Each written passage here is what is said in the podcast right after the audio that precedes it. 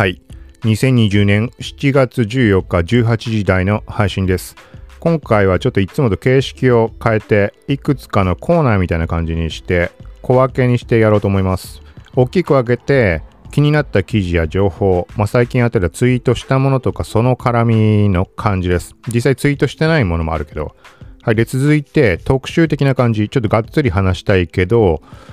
うん、ちょっとがっつり話したいところを、まあ、ざっくり話す。はい。内容的には今回 Twitter ストーリーズのちょっとした続報と、音声メディア、ヒマラヤ、まあこれ使ってみたらすごいのかもみたいな話です。で、大きく分けた一番最後3つ目が先週の人気配信、7月何日からなるのかなまあ先週本当に月曜から日曜計算かなはい。まあちょっとこれの紹介をする感じで、まあ、要は、この、なんだろうな、最新の配信を聞いて全部を聞くってことって、聞いた、聞く人も難しいと思うし、たまたまたどり着いた人に関連する情報とかっていうところをより明確に伝える、はい、感じで、まあ、他の配信も聞いてもらえたらなってところも含んでます。なので、一番最初に話す気になった記事や情報、このニュースに関しても関連の配信の番号を言うので、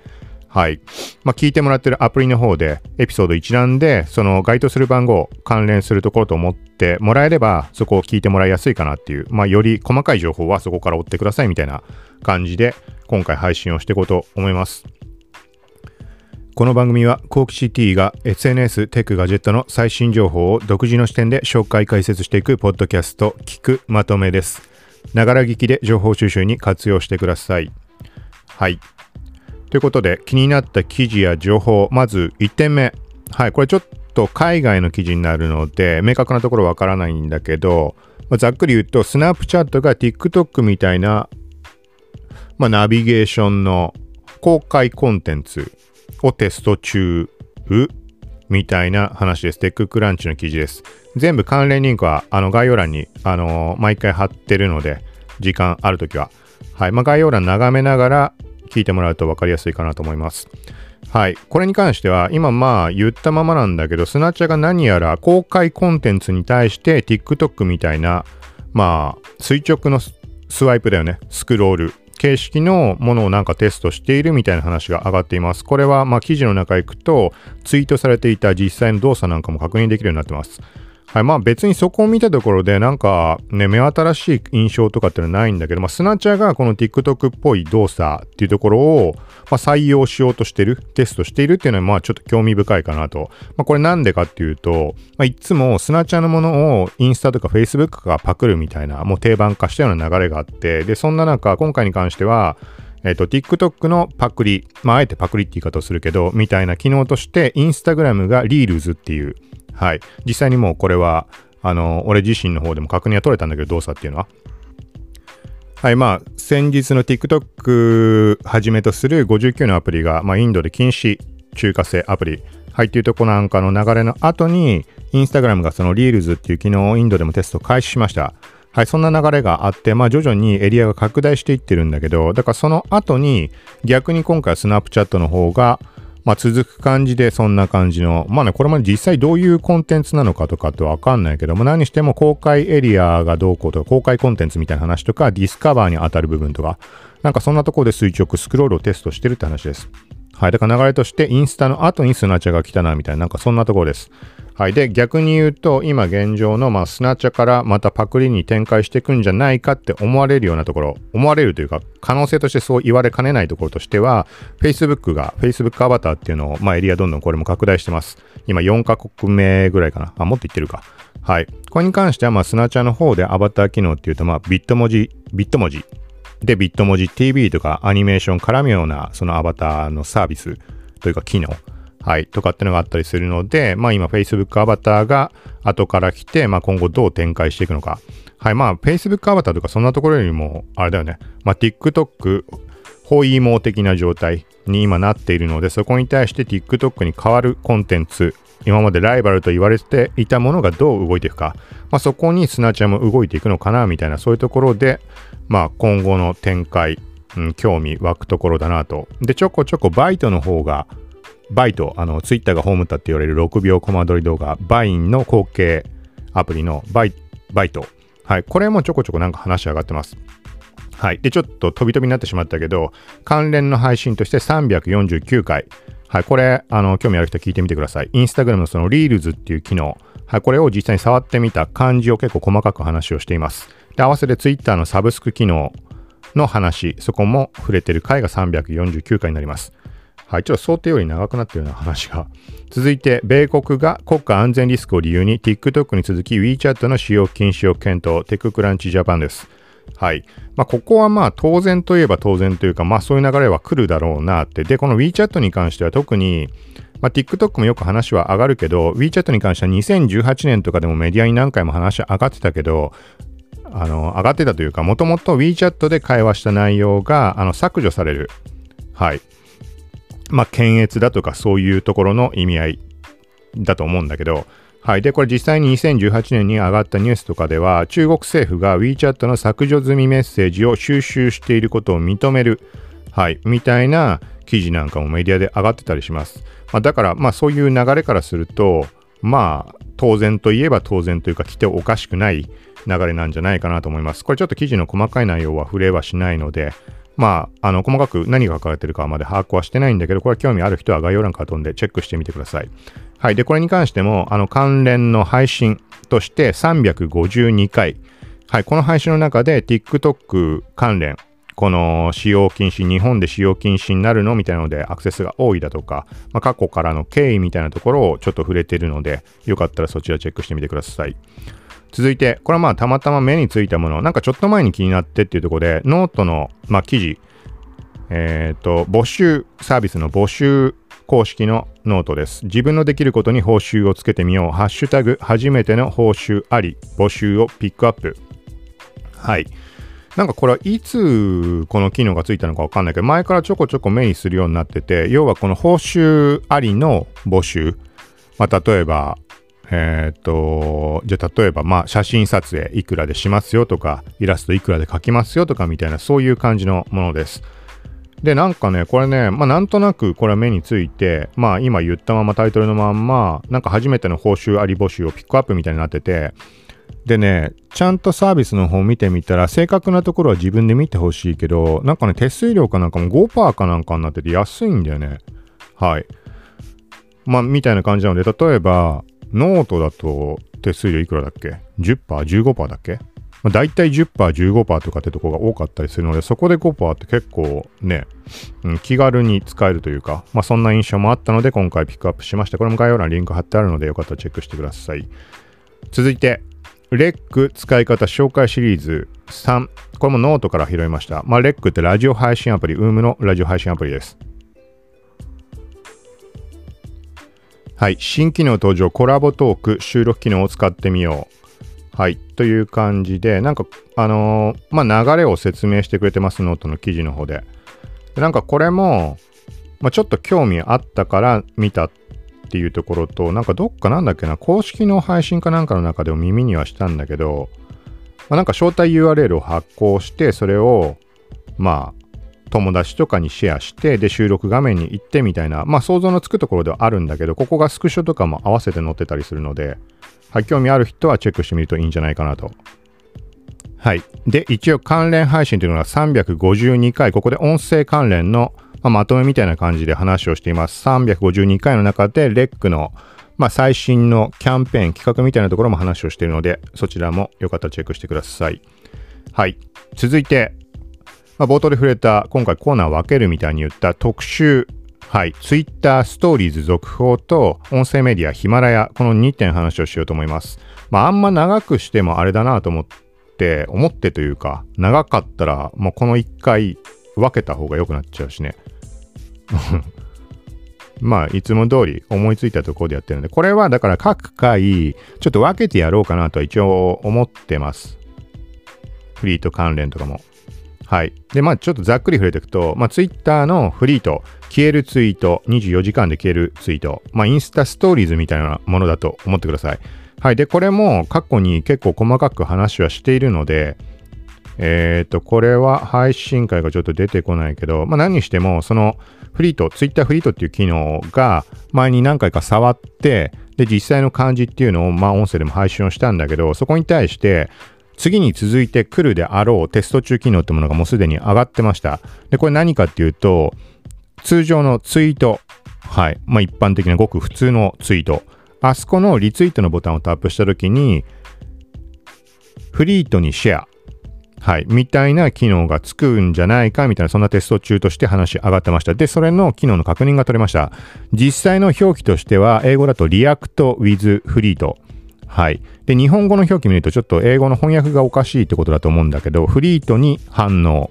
まあ、逆なんだよね。フリートで反応じゃないとおかしいと思うんだけど、まあ、何にしても、フリートにツイートをシェアできる機能。はい。で、このね、使用感とかとかね、その感じとしては、もう普通にインスタグラムの感じでした。通常のフィード投稿を紙飛行機のマークの DM アイコンタップしてストーリーズにシェアってできると思うんだけど、まあ、あの感じで、あのー、まあ、フィード投稿がストーリーズ上にこうね、画像というかサムネイルみたいに出るじゃん。あれのまんまです。Twitter のフリートの方でも。はい。で、それ投稿すると、閲覧者は、その、まあ、そのサムネイルみたいに出ているツイートの部分をタップして対象のツイートに飛ぶことができました。はい。で、前に話した時だと、これが他人のものもできるかどうかっていうところが、まあ重要なポイントになるみたいな話をしたんだけど、他人のものもできるっぽいです。実際のシェア、あサブアカウントを試してみたらできました。はい。で、ちゃんと外部から見た時も飛ぶことできたので、はい。なので本当にインスタグラムストーリーズ的な扱い方ができる。はい。だからちょっとインスタとは違うけどね、インスタの場合は拡散の仕様がそれしかないからストーリーズにシェアするとかそういう意味合いになるけど、ツイッターの場合はリツイートとかできるんだけど、あえてフリートでシェアをするって形になるので、だからみんなに可視化しない状態、あのリツイートするとね、みんなにまあ見えちゃうわけじゃん。当たり前だけど、良くも悪くも。うん。なんかだから、より広めてあげたいって思いと、でもフォロワーの中にはこういう人もいるしなとか、そういうところなしとしてフィートだったらシェアできるんじゃないかなって。要は、ね、要はっていうか、まあ、それも見て、見に来てくれる人次第にはなってしまうんだけど、まあ、誰からでも見えてしまう状態ではないので、あの、見たい人しか見に来ないフリートっていう Twitter ストーリーズっていう空間であれば、またね、全然意味合い変わってくると思うので、で、そのフリートの場合は、そもそも他の見た人たちが反応することが、リツイートとかリプライってのはできないので、DM か絵文字で DM でリアクションみたいなその2種類しかパターンがないので、そういう意味合いでもね、そのシェアした後の反応、さらになんか変な意味合いでクソリプついたり拡散されてしまうっていうところがまあ防げるんじゃないかなと。もちろんスクショされてしまえばそれまでだけど、はい。まあみたいな感じです。でちょっと関連の配信が、えっ、ー、と、ちょっと申し訳ないけど今探してるので、えっと339回。はい、ここでがっつり話をしてるのかな。一応目次見ると仕組みや仕様まとめみたいに書いてあるので、はい。まあ、それ聞いてみてください。で、概要欄にも一応、まあ、その回を数字で入れておきます。ちょっとリンクを全部貼っていくっていうのは大変なので、数字で、まあ、今言うようにしてるんだけど、339回です。はい。続いて、音声メディア、ヒマラヤがすごいかも。使ってみた感想。はい。これは、えっ、と、ヒマラヤのアプリの中で自分のアカウントっていうのが作れます。作れますというか、あの、配信ができます。10分間上限で。はい。で、それは全然動かしてなかったんだけど、リスナーアカウント的に、あの、聞く用のアカウントみたいに使っていて、で、なおかつ、今、この聞いてもらってるこの番組の RSS も登録することによって、ヒマラヤ内で他の人にも聞いてもらうことができるようになります。はい。まあ、そんなところで使ってたんだけど、なんかよくよく考えてみたら、そういう意識なかっただけで、あの、例えば、レックだとか、なんかそういうところと同じで、あの、SNS として使えるんだなっていうのをちょっとふと思って、あの、単純に他の人の配信に対してコメントもできるし、いいねもできるし、で、コメントは他の人からも見える形で投稿されるので、なんかこれはね、他のアプリ全部は記憶ないけど、スタンド FM はそっかコメントしたら下に見えるか、誰からでも見えるか。で、レックはみんなには見えないのかな。本人にしか通知がいかないとか見えないとかだったっけ？可視化できるコメントもあるんだっけか？ちょっとわかんないけど、まあ、何にしても本当にその SNS 的な感じで使えます。で、誰かその配信に対して他の人が知ったあのコメントに対してさらに、まあ、配信者がリプライしたりもできるんだけど、それぞれにあの外部の人たちがいいねをその返信とかリプライに対してつけることもできます。はい。なので、なんかこれはね、そういう意味合いでもヒマラヤいいんじゃないかなと思って、で、試しに3回ぐらい配信してみました。その、この今話してる、このポッドキャストの配信の番組ではなく、その、もうそのアプリを使って配信。で、そこでものすごいメリットいっぱい見つけたので、ちょっとね、まあ、ざっくり言うと、あの、音声のアップロードができます。パソコンから使った時。パソコンから使った時にすごいメリットがあって、なんかいろいろあったので、まあ、そうだな、これはもう聞いてもらっちゃった方がいいかな。これはリンク貼っておくので、もしくはヒマラヤの中で幸運基地とか検索してもらうと多分出ると思うので、あの KT っていうアイコンのままのやつです。まあ今のこの番組のやつは緑の顔のやつにしてるから、それとの切り分けてところでも KT のまま、Twitter のコキチアンダーバー T のやつと同じ感じのアイコンのやつになってるので、あの、まあ、初回のやつとかなんかわけわかんない感じになってるけど、はい、まあ、一番最後、3配信目、ヒマラヤの。それ聞いてもらうと、どういうことができるっていうのは分かりやすいんじゃないかなと。まあ、ちょっと考えてるのが、なんかそっちも動かしていきたい。動かしていこうかなって。あ、もう一点重要なのが、ラジオトークと同じで、ポッドキャスト配信ができます。RSS 発行されるので、だからなんかすごいいいんじゃないかなと思って。はい。っていうのがあるので、まあ、細かいところは、まあ、ヒマラヤ、ヒラ、ヒマラヤ側で聞いてもらうとして、そう、なんか例えば、音声の配信に関するものに特化したものとか、なんかそんな感じでヒマラヤやろうかなってちょっと考えてる最中です。まあ、そこら辺の葛藤も、まあ、ヒマラヤ側で話してので、まあ、そっちでチェックしてみてください。はい。で、まあ、コーナーとして一番最後設定してあるのが、先週の人気配信。はい。これが1、2、3位、3位まで、まあ3位から順番にちょっとざっくり話をしようかなと。話をするっていうか、これ概要欄にリンク載せてあるので、で、飛び先のリンクは Google Podcast にしてあります。これなんでかっていうと、ブラウザで、あの、閲覧して聞いてもらうことができるので、まあそれがいいかなと思って貼ってあります。だからまあこれも、あのー、各1、2、3位、頭に番号振ってあるので、タイトルと。だからその番号を見てもらって、自分で今聞いてるもの、聞いてるアプリ、はい。それで遡ってもらうのが分かりやすいかなと思います。はい。まず第3位。豪華商品ありコンテスト締め切りまとめ動画写真料理音楽ラジオクリエイター向け情報2020年7月はいまあなんかもうすでに終わってしまったものとしてスナップマートの動画コンテストだとかあとはクラシルのレシピコンテストあとなんだっけなあれか、レックの AirPods プレゼントみたいなの終わってしまったんだけど、その後に多分配信したもので3つ分ぐらいあったかな。まあ、1万ドルもらえる Adobe とレディー・ガガのやつとか、あとは M フロー関連の、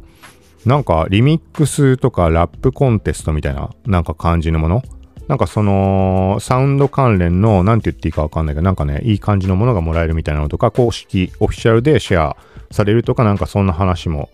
まあ、あります。はい。で、もう一個ぐらいなんかあったんだけど、まあちょっとこれ気になる人は聞いてみてください。あの、それも概要欄にいろいろ貼ってあるので。はい。続いて第2位。Twitter サブスク展開、グリフォン、そしてインスタリールズ対 TikTok 機能、まあ途中でさっき触れたリールズ、インスタグラムの TikTok 機能、はい、その時の回が、これが、まあさっきの3位目の豪華商品のやつとは、まあ結構差をつけた状態でこれが2位になってました。はい。まあこれも第349回ってところで、まあ本当に Twitter のサブスク展開の話とインスタリールズ、この2つがっつり話してる回です。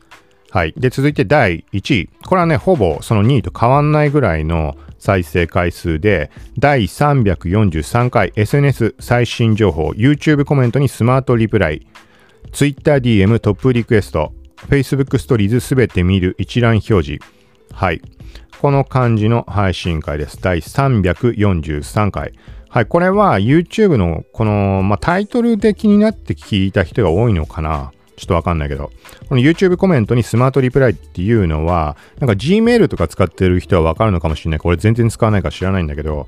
なんかもう返信候補が表示されて、で、そこから選ぶだけで返信できるみたいな、なんかそういう感じのものっぽくて、で、これが YouTube コメントの方でもテスト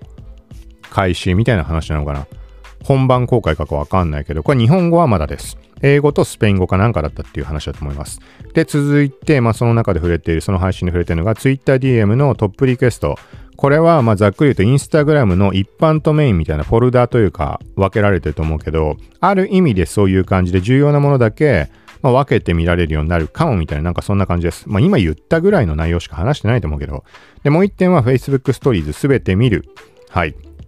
ちょっと前に触れた、インスタグラムのストーリーズトレイ、ホームの画面のストーリーズトレイが2段になってるっていう話あって、で、さらにそこで全て見るって押すと画面全体にストーリーズアイコンが並んで、気になる人のものを選んで見られるみたいな話ありました。はい。で、そこに対して Facebook 側でも同じような感じで、まあ、インスタとは UI 違うけど、インスタのストーリーズはま丸いのに対して Facebook だとまあ四角い長方形のやつ。まあ、何が中にストーリーズがあるか、まあ、見た目でパッと見で中身がわかるようにはなってるんだけど、まあ、なんかそんな感じでもテストしてるみたいです。はい。これもまあ気になる人は343回チェックしてみてみてください。はい。ということで、今回はこんな感じでした。まあ、長々と話したけど、ここまできあの話した内容で気になったものあった人は、まあ、その概要欄行ってもらえれば、まあ、各種リンクとその配信会、うん、ところどころで触れてた番号、はい、そこは入れるようにしてあるので、もし抜けがあったら、ちょっとごめんなさい。はい。という感じで今回は以上です。マイクの設定はもういつも通りです。まあ、一応言うとタスカム DR07X で、まあ、最近の感じ、下から上に向ける感じにあえてしてます。風貌ありのモノラル単一指向性。で、ポップガード間に挟んでます。で、マイクアームそうだね、まあ、使って。はい、みたいな感じです。で、ボイスメモ iPhone 11 Pro に接続しているので、ボイスメモ側は非可逆圧縮にまた落としてやってます。ちょっと低音質になる方のものにしてやっています。はい、ということで今回は以上です。またちょっと今回のやつ、まあ、自分で聞き直してみたりとかも含めて、どういう形がいいかなと考えてるので、はい。まあ、というところで、また配信しようと思うのでよかったら聞いてください。さようなら。